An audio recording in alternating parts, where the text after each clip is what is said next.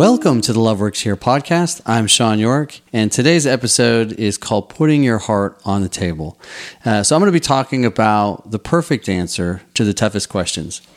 So, the truth is, there are a lot of books and speakers that talk about the importance of asking good questions, and they are absolutely right. Asking questions is vital in leadership, and actually something that I would love to be better at, uh, but I was thinking more about this as, as I was listening to speakers who talk about answering, uh, you know, a- asking the per- perfect question, and realize that it's rare that people ever talk about the importance of answering good questions. So over the years, the last 15 years, I've probably interviewed about a thousand uh, young applicants, and I ask about three to five tough questions. And I can tell you, there's a difference between good answers and bad answers, which we'll talk about that. And I can tell when someone says the right answer for that question. So sometimes you get multiple chances to change your answer if you're doing an interview or someone's asking you a question. But for the most important questions in your life, most times you will often only get one chance, especially when it deals with uh, when first impressions are involved. So it's important that you prepare your mind to how to answer a tough question.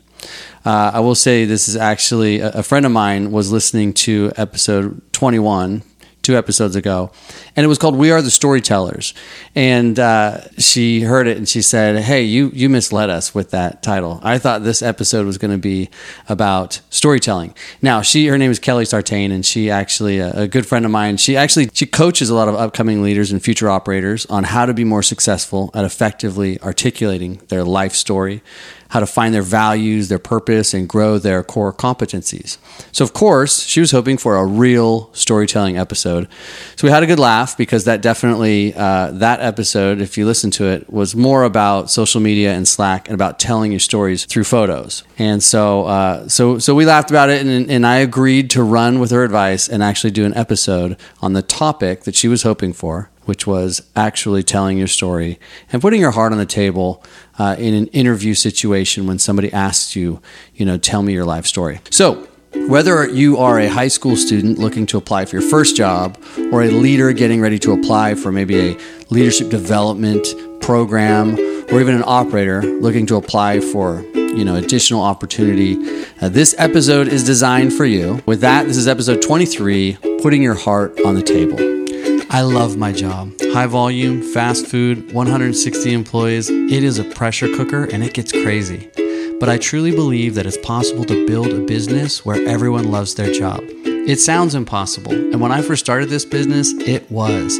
I'm not the extrovert or the social butterfly. I'd rather be building systems and crunching numbers on Excel. But I decided to stop making excuses of why I couldn't and start utilizing my love for systems to build a better culture. Today, I call it the York Framework, but it's really just a collection of systems designed to make a better workplace and make people happier. I'm going to share all the mistakes I've made so that you don't have to make them, and we'll look for new problems to solve along the way. I'm Sean York, and Love Works here. So, about 10 years ago, I was doing interviews for a handful of young candidates, and I came across this one by the name of Haley Brown. Haley was about 15 or 16 at the time. She was very young, pretty quiet, but seemed very genuine.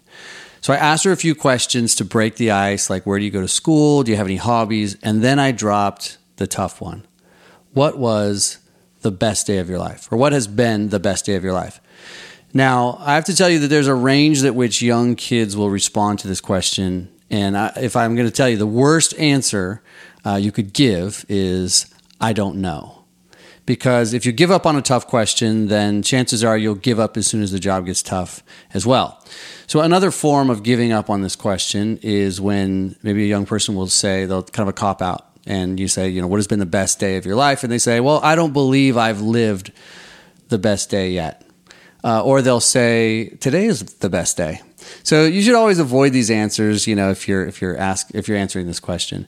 But uh, you can tell kind of when they're just kind of mailing this this in.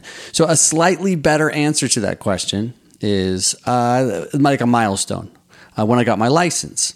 So an answer that took a little more effort, but still it can feel mailed in. So you get the point. But uh, so here is 15 year old Haley, and here's what she said to me when I asked, "What has been the best day of your life?" So she paused she took a moment And I watched her eyes gloss up as she said, The day my parents chose to adopt me. So I was taken back by this. And I can tell you right now, the interview was over. Now, I asked a few more questions, but in that moment, I had a strong gut feeling that she had character, she could be trusted, and I was going to hire her. So, right then in my head, I was like, You are hired. Now, at this point, I was pretty new at interviewing. Uh, I, I, haven't, I'd probably been an operator for uh, five years or so. And, uh, but I knew it was a good answer when I heard it. So I'm going to go deep in this episode, but I'm going to start with a challenge that I learned from Haley that day. If you don't get emotional describing your best day ever, then it either wasn't the best day ever or you're just mailing in the answer. So that day, Haley put her heart on the table, and it was one of the easiest interviews I ever did. Now, that's one of my favorite stories about someone putting their heart on the table, and it's a great story because of the bravery it took this 15 year old girl to be so trusting and vulnerable in the interview. But even if we're all willing to be so transparent, not all of us have such great stories like Haley's. Most of us have to put in the work ahead of time, mining through our past and discovering our life's turning points, our purpose, our values, truthfully, a lot of the work that this professional coach slash friend of mine, uh, Kelly Sartain, helps people uncover, which all goes so much deeper than I have the ability to. So instead, uh, I'll tell a story that describes a little bit of the process. Uh, I had uh, an operator friend of mine bring four of his leaders uh, to our training center. And uh, Hannah and I gave a presentation on culture, and Hannah does a whole slideshow PowerPoint thing of all of our systems and how they build culture and how they maintain our culture.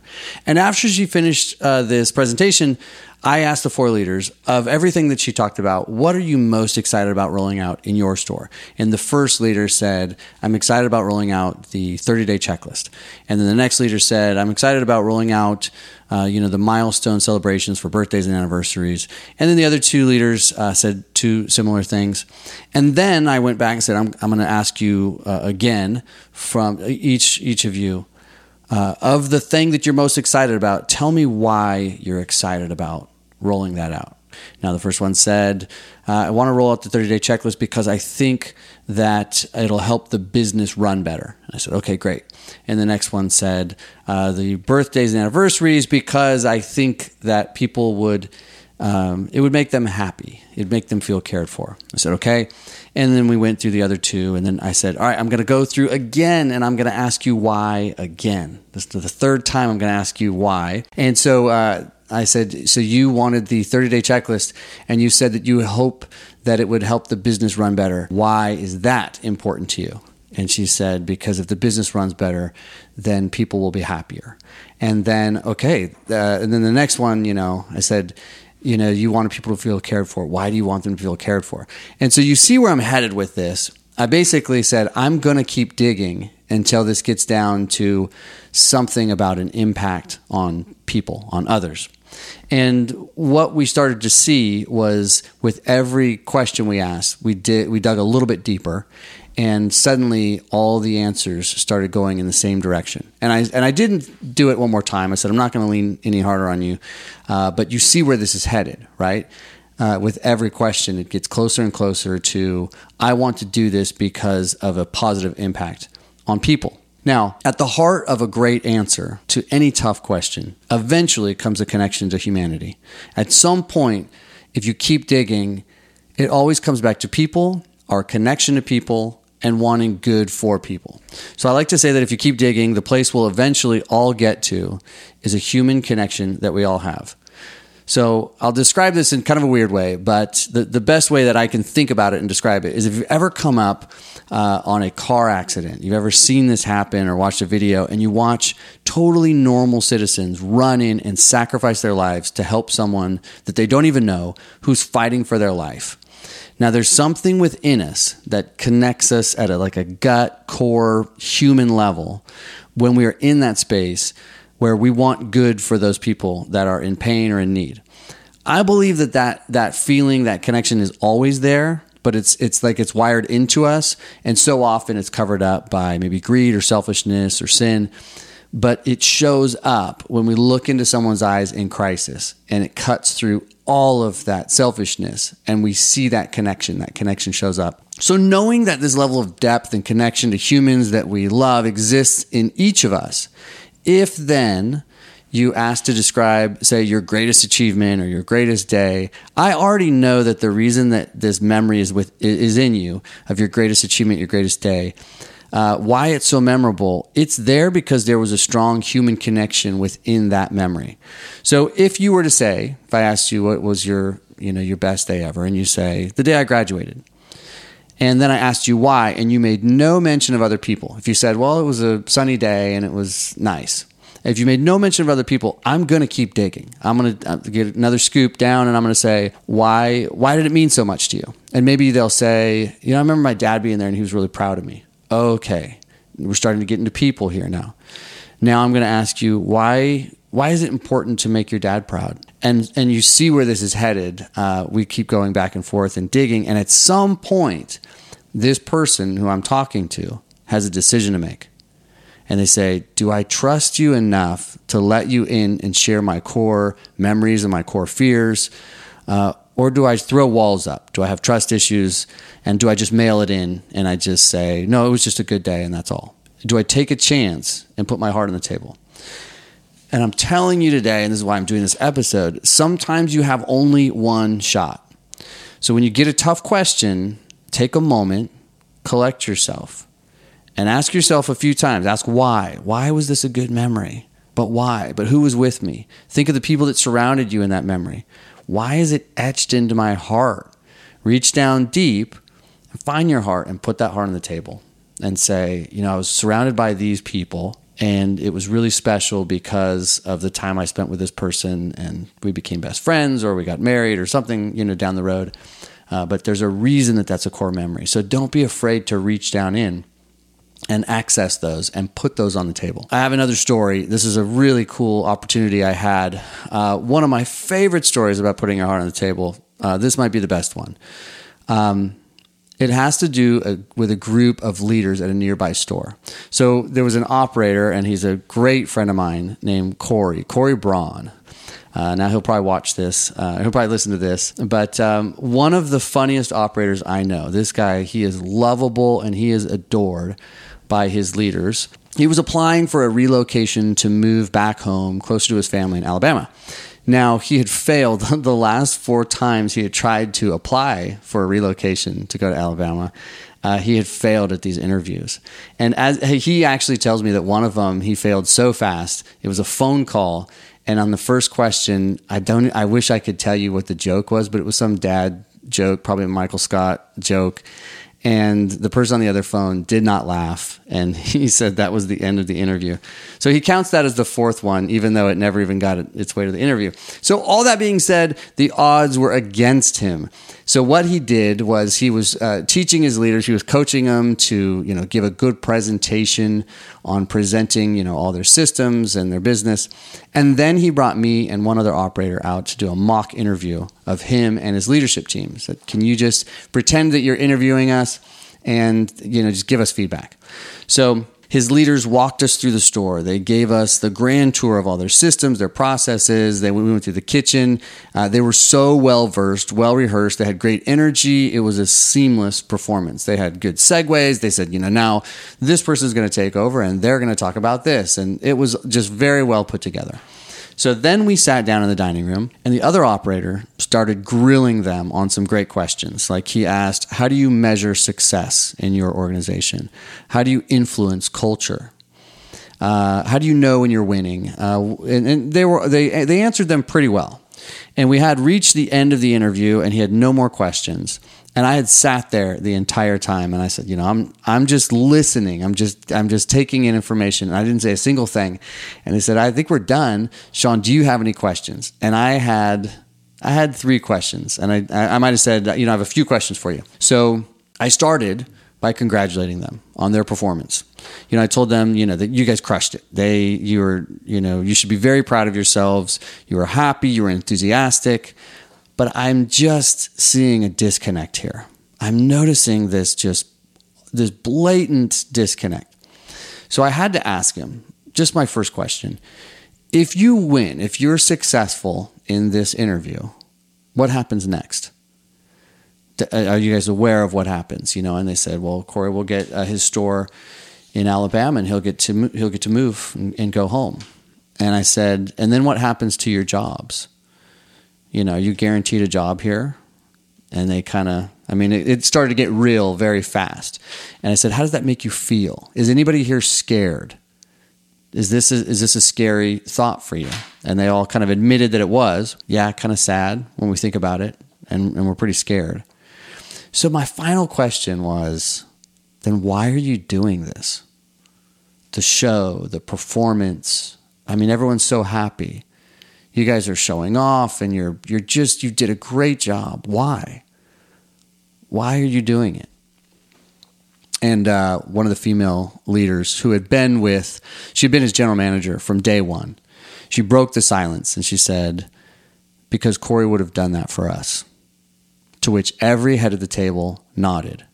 Now, at this point, I had promised him just a few questions, but I was like, okay, I, am breaking that promise. Like, I'm going to ask a lot of questions now. What had Corey done for you? I said. And, and she said, well, everything. And from there, I had them go around the table. What has Corey done for you? Now, I don't have to tell you where this headed, only that there were tears and tissues and hugs. And I finally said, when they were done, when the last person went and the tears kind of all stopped, I said, This right here, this is the interview. If you dig down deep, these are the real answers. And I was so proud of them. So before I left, I actually told Corey, I said, Hey, can I have a word with your leaders? Can you give me a moment? And so he laughed and I said, Hey, would you, each one of you, write just a, just a short little card, a thank you letter to Corey? And before the interview's over, uh, when, when eventually you guys go to get interviewed, I'd like you to just pull out those cards and just read them to Corey. Surprise him. He's not going to know. And, and, I, and I said, you know, you go first and you go last and just read your cards and say, you know, thank you for, you know, just everything that you said here. I just want you to be able to tap into that. And I said, don't try and be dramatic. I said, just read what you what you wrote and it'll be fine. And if you do that, if you do that, you'll know that you had put your heart on the table for your operator. And that's all I ask is just be honest and be genuine. And win or lose, let the chips fall where they may you did your best. And uh, it was a great it was a great moment that i shared with them. And uh, at the end of this episode i'll give you a, a recap of what happened next. Before i do that i will tell you the toughest question that i've ever been asked. And this is my final story here uh, in this episode. So this was the toughest question i've ever been asked. And i will tell you that i knew going into it this was for a question that i was interviewing to get a second store and the crazy thing was, I knew in advance what the question was. I knew months in advance what the question was. And even knowing that, the question took me over a month to prepare for. Every time that somebody would ask me, I had a different answer and I kept evolving and I got better and better and better at answering it. And then finally, on the day it was officially asked of me, I nailed it. Now, believe it or not, this impossible question was why do you want a second store? So simple, so elegant. And if I answered right, I could double my income. I could double my business. Everything that I had, I had one store, I would have two, like every opportunity. But if I answered wrong, then I might have to wait 10 to 15 years to get another shot uh, because the, there wouldn't be a closer, newer store, wouldn't be built out this way. So the question was tough, but the stakes made the question feel impossible to get it right. So, with all that on the line, I don't want to lose the opportunity. It was there, the window was open. Yes, I, I wanted to make more money, and I knew that you know this opportunity might not come around again. But the real answer, it really did come down to the people. And I had to get very specific. I have these pictures in our dining room of our most tenured people, and these are black and white portraits. And I wanted to tell a story and I wanted to tell in order. So I, I rearranged the photos so that I could go down the line and, and talk about all these leaders. And essentially, I went down and, and kind of described how each one of their lives would be changed uh, when, if and when we were to get a second store. And the first person I talked about, you know, we had a director of operations who, you know, is a very high level leader. He used to have, um, he used to be an operator for a KFC franchise, and he's just a high level leader. And I said, this guy, he's great and he's very capable. Now, let me tell you about this younger guy, and his name is Jake. Now, Jake, you know, just graduated high school, and, you know, he would love to be a director of operations someday. And he would love to do Danny's job. But as long as Danny's there, Jake will never get that opportunity. But if you give me that second store, Jake becomes a director of operations and he gets his dream job. Then the next one, I went and said, you know, this person right here is, is my general manager, highly capable, and she's not going anywhere. She's amazing.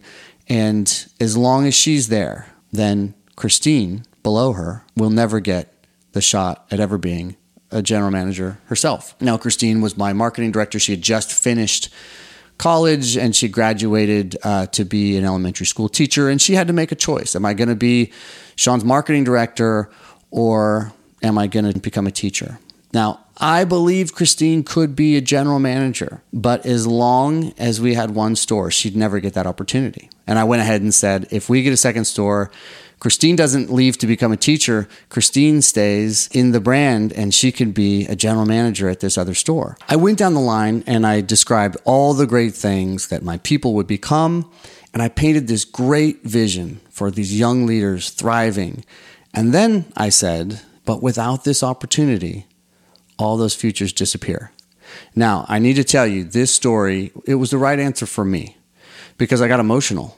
I was describing this beautiful future and then imagining it disappear right before my eyes.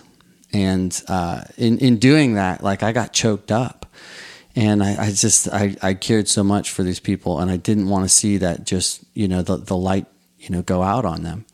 So um, anyway, I finished I finished that question, and they thanked me and they left shortly after that. And they didn't give me any feedback. They didn't say good job. They didn't say, you know, that was a great answer. Like I didn't know how I did, but I felt pretty confident. Uh, looking back, I, I, will say the answer that I gave that day, it, it wasn't just a great answer or the right answer. It was the answer. It was the answer to the question. And I can say that with confidence that there couldn't have been another answer that, that brought me to that emotional place and the emotional conclusion that I arrived at.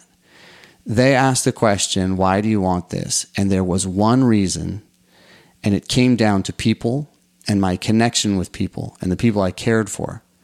And I reached in and I was able to take that one thing out and describe it very articulately and very personally. It was the right answer. So, where are they now? Let's wrap up these stories. So, uh, okay, I did get the second store. And in the months that followed, I actually began to get operators who would reach out to me because they heard that I did a really good job in the interview. So that was cool. Essentially, the people that interviewed me, they did think I did a good job. And when other people were interviewing for a similar opportunity, they would say, Hey, you should talk to Sean. He did really good. And so eventually I found out, you know, even though they didn't tell me that, yes, I, I did a good job answering that. So, uh, and then the second thing, Jake uh, was promoted to operations director at the new store. And uh, over the last five years, Jake has worked uh, with me at both locations. And he's become so skilled and such a knowledgeable and loyal member of our director team. Uh, so proud of Jake. And the third person here was Christine. Uh, she did eventually become uh, my general manager, and we turned the role into what was called the operating partner. And uh, she decided not to become a teacher. Now, over at the new location, uh, she was the operating partner, and uh, she found that her passion to teach was fully utilized in her role. She teaches kids every single day at Chick fil A. Now, that's a good story, and if it weren't great enough, it gets better. After being an operating partner for five years, and after you know 14 years with Chick Fil A, Christine has now recently been selected to become an operator uh, right here in Southern California. So I could not be more proud. Uh, she is going to be an operator. She's the first operator that's come out of my organization, which I'm also very proud of. So that is the recap of that story. Let's go back to Corey Braun and the relocation. So Corey's team they did crush the interview. A few weeks later, he got a call.